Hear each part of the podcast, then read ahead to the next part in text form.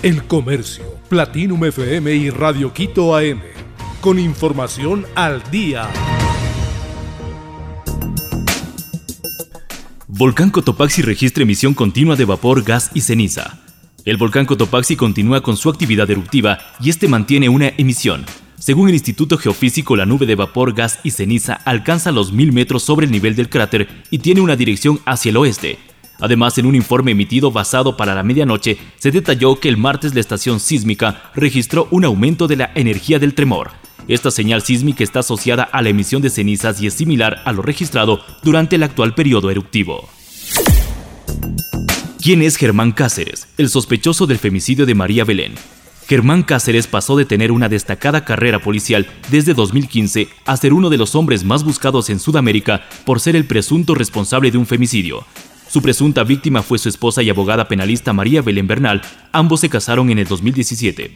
Cáceres, con 29 años, nació en Guaranda. Tiene padres y tres hermanas, todas son mayores a él.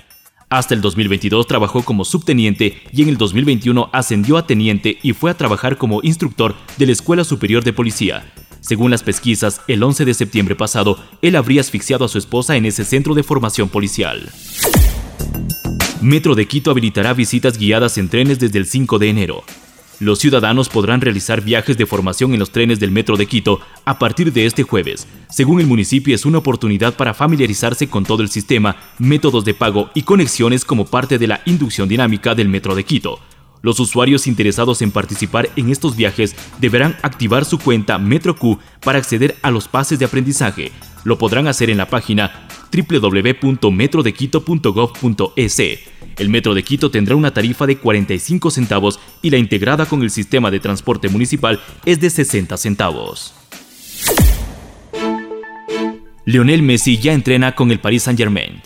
Lionel Messi volvió este miércoles a entrenar con el Paris Saint-Germain un día después de haber llegado a la capital francesa procedente de Argentina, donde se había tomado unos días de descanso tras la victoria con su selección en el Mundial Qatar 2022.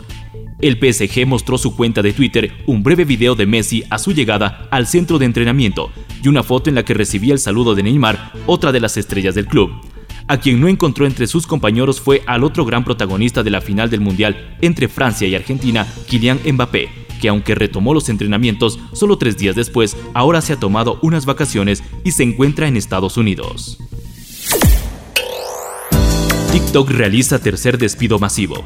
La tecnológica china ByteDance, desarrolladora de la popular red social TikTok, despidió a cientos de empleados pertenecientes a múltiples departamentos durante los últimos días del 2022. Así lo informó el diario hongkonés South China Morning Post.